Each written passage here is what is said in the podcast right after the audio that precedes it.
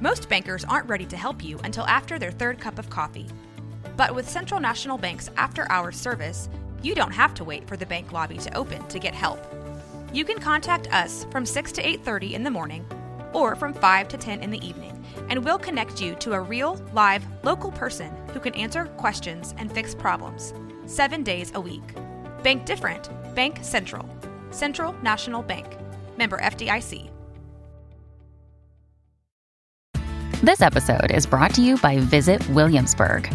In Williamsburg, Virginia, there's never too much of a good thing. Whether you're a foodie, a golfer, a history buff, a shopaholic, an outdoor enthusiast, or a thrill seeker, you'll find what you came for here and more. So ask yourself, what is it you want? Discover Williamsburg and plan your trip at visitwilliamsburg.com. This is a Rogue Media Network podcast.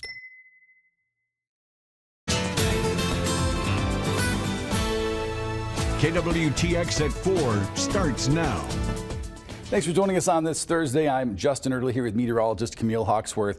Just two more back to school week days here at KWTX at 4. If you want to look back at some of the interviews that we've done or some of the other content, we have an entire page dedicated to back to school content on our website, kwtx.com. Yeah, Justin, all you got to do is go to kwtx.com, click on the news tab at the top of the page, and then hit that back to school tab. It'll take you right there, and you can scan the QR code on your screen right now if you don't want to go through all those uh, steps. It'll take you directly to that page. Once you're there, you'll not only find our interviews we've done here on KWTX at 4, uh, but you'll also see other back to school related content, stories, uh, news from all across our newscasts and platforms. So a really cool page and a really good resource there to have. Yeah, and a lot of schools go into those four day school weeks this year. So some of those stories are there. A lot of things are happening in the world of education as we head into this new season. So I want to keep you informed. Absolutely. Let's go ahead and get to our daily four.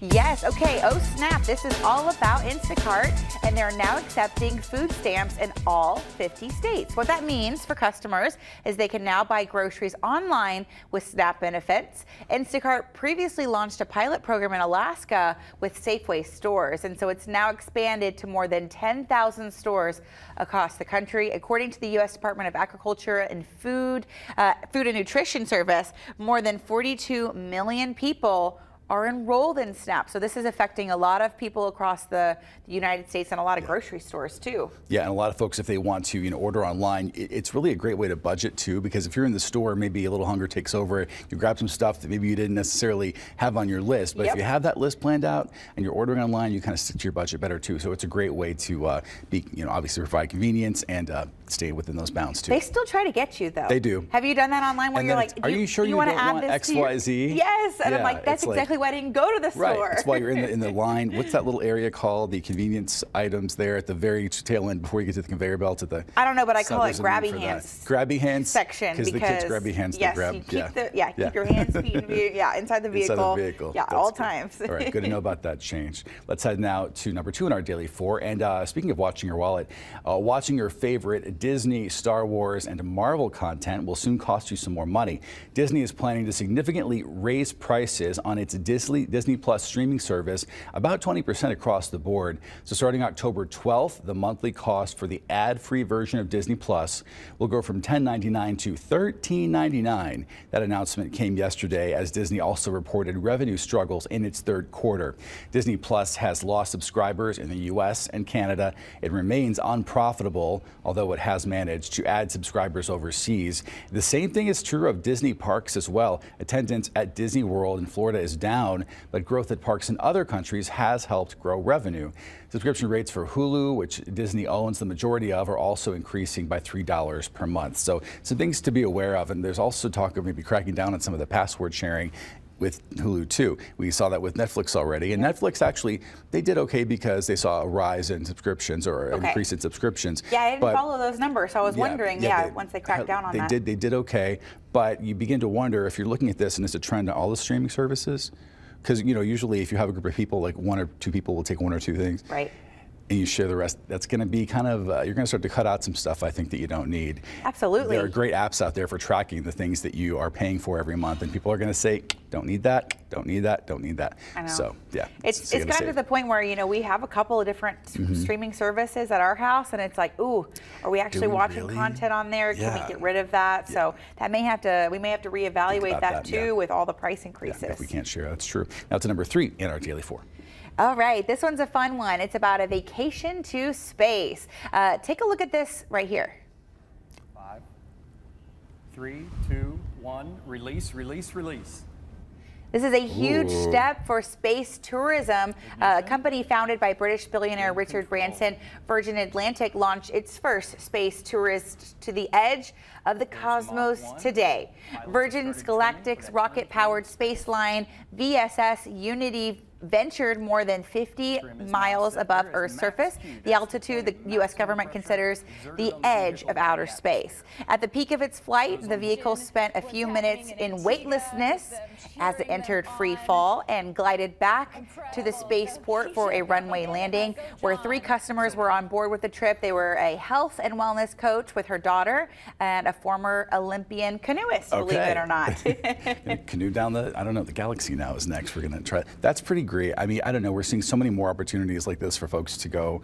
Um, I just have to say still I'm not quite there. I know I know that I have the money to pay for it. I'm sure it was expensive, uh, but it's a interesting. former Olympian and yeah, a yeah, are the folks who successful health coach. Right. Yeah. they, they can probably handle it. But you know, it is. uh, You know, everyone says once they've been there, it, it shows you how fragile Earth is and how small it is, and Yes.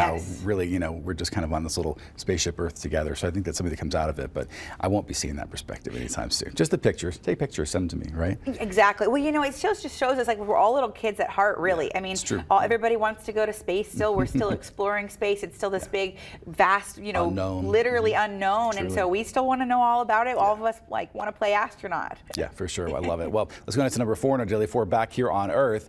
Uh, let's give them pumpkin to talk about. So, yes, it is 100 plus degrees in Texas, but pumpkin spice season is starting earlier and earlier every year. And 7 Eleven was the first to release its full line of pumpkin spice beverages. That was this Monday, more than a month and a half before the official start of fall. And it's earlier than last year. A Starbucks pumpkin spice released that's latte uh, 30 days before fall, uh, the first day of fall last year. Uh, the very next day, on Tuesday of this week, Krispy Kreme announced it's doing this new line of pumpkin spice donuts. And yesterday they began offering the new pumpkin spice, spice cheesecake swirl donut and the pumpkin spice maple pecan donut. They all sound really tasty. Uh, but the latest online pumpkin buzz is Wendy's. Oh, and no. this one I like. So if you're thinking to Okay, yourself, you like it's too hot for pumpkin spice, here's a, a cooler treat. So Okay. rumors have been swirling online that Wendy's will release a pumpkin spice frosty this season. Ooh, I, I can get behind I that. I can get behind that, especially while it's 100 degrees outside. Give me that, give me that frosty. And some customers they were hoping for caramel apple frosty, I guess that, which does sound really good. Yeah. Uh, Wendy's hasn't confirmed anything either way. Maybe we'll get both this year. You never can tell, but they always have seasonal things. But I can get behind a pumpkin spice frosty. Anything cold right now, please. Absolutely. So these all these releases come before the official Start of fall, Starbucks right, one. kinda I feel like Starbucks kind of was the first to do that. So did, mhm. everybody's like, we got to get on Gotta get before on first. The, the actual PSL is that what that's called? Pumpkin spice latte Right, PSL, comes right, right. out. Yeah, they're Yeah. they're trying to make their way too with their own lines. Yeah, Christmas decorations came earlier and earlier and earlier, and now we have pumpkin spice coming earlier and earlier and earlier. Well, fall will eventually get here, and eventually, Lord help us, it will cool down eventually. Fingers So, crossed. Yes, yes, yes. All right. Well, coming up as we continue back to school week, we turn our attention to children's emotional needs. We'll speak with a child life specialist when we come back.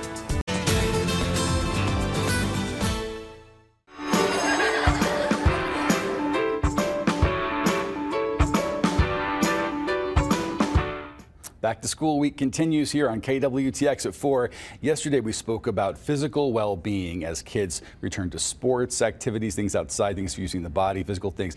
Today we focus on mental health and wellness. Here to help us understand and support children's emotional needs, we have Taylor Grace Freiberg, a palliative care child life specialist with Baylor Scott and White Health. So thanks for being here. We appreciate that. Um, we know that when it comes to going back to school, you know, as parents know, common stressors face a lot of kids. What are some of those shared stressors that most kids face? Face? Sure. One of the biggest stressors that kids face when going back to school is the fear of the unknown. We know that the school year brings a lot of newness into our lives. Um, new teachers, new friends, new classrooms, all of those things can produce a little bit of stress for our kids. So it's important to talk about those and help those help that transition and just make sure that we know that a transition doesn't have to be negative. It can be Yeah. positive too. be exciting. Yes, Unknown can be exactly, exciting exactly. sometimes. So, what are some signs that a child might be having issues with anxiety when it comes to school, whether that's academically or socially fueled? Sure.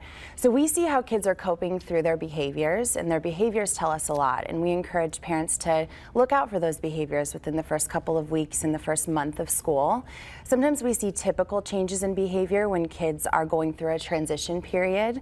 That can be maybe that they're having trouble focusing in school. Maybe their body is in their chair, but their mind is somewhere else. Um, sometimes sleep patterns will change, and it's hard for them to fall asleep because they're thinking about their day and they're processing what took place. Um, sometimes their eating habits will change too. So we encourage having breakfast in the morning, sitting down at the dinner table, and making time for that. And I guess, again, the advice would be if you see those things, you want to talk to them and see what's going on. Exactly. Talk to them and also know that oftentimes these come with change and they resolve themselves as well. Yeah, I know for a lot of parents, they see the great social benefits of extracurricular activities, and they want their kids to do that along with, you know, succeeding in the classroom. How does a parent kind of strike that balance of not, you know, exhausting their child with all these things, but keeping them entertained and informed and growing? I think it starts with talking to your children. Talk to them about what it is that they want to do and know that not everything has to happen within the first week of school, the first month of school.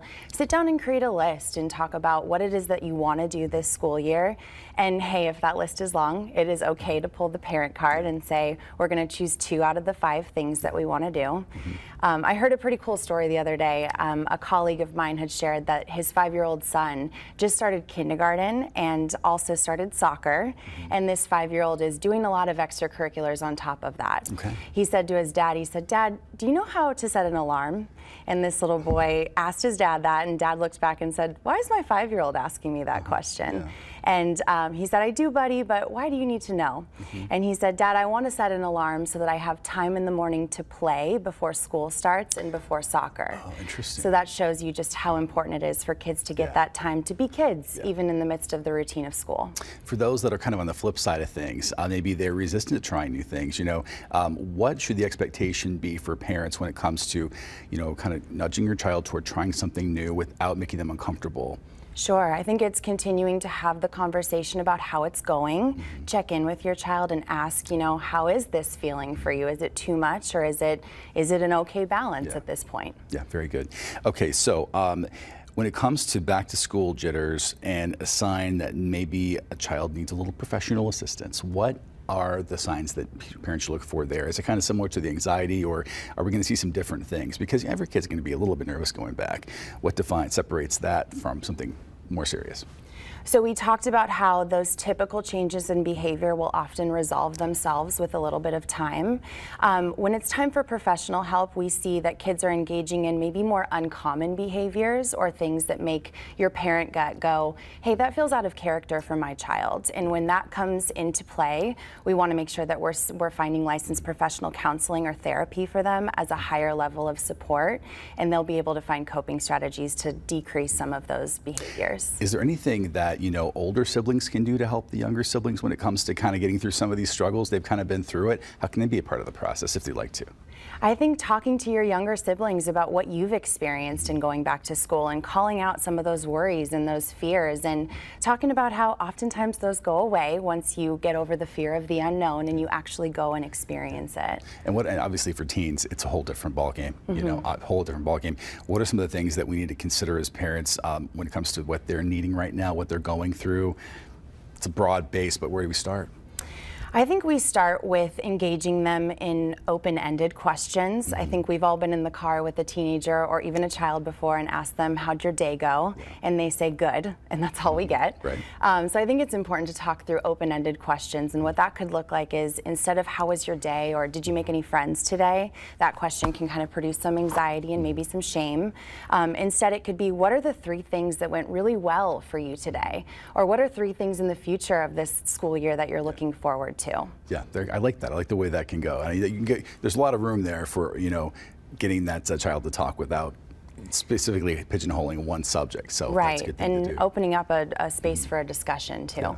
Any final words of advice for parents? Uh, you know, for parents, it can be hard to see your child go to school. What about the parents? You know, I, I saw a meme today that said parents on the child goes to kindergarten and they're sobbing. In first grade, it's like, have a great day. You know, but but how do the parents deal with that? It's hard to be separated from your kids for the first yeah, time. Yeah, I, I I hear you, and I think one of the things I would encourage parents to do is to not push any of your worries or your fears on your children. Good, yeah. um, especially if they don't have those fears or those worries going into school. We don't want to create any of those things. Yeah. Um, the other thing that I think is important is to not diminish your child's worries. So the opposite of that, if your kid is coming to you and saying, I'm worried about the amount of classes that I'm taking, or I'm worried about um, school starting, I think it's easy for us as adults to say, don't worry, it's going to be okay. There's no need to worry. But we want them to have that space to be able to share their concerns and hear them out. Well, we appreciate all your advice today, as usual. Thank you so much. Thank you Again, you're providing some mental health support tools for kids and their well-being. Again, if you'd like to rewatch this interview or any of our other back-to-school content,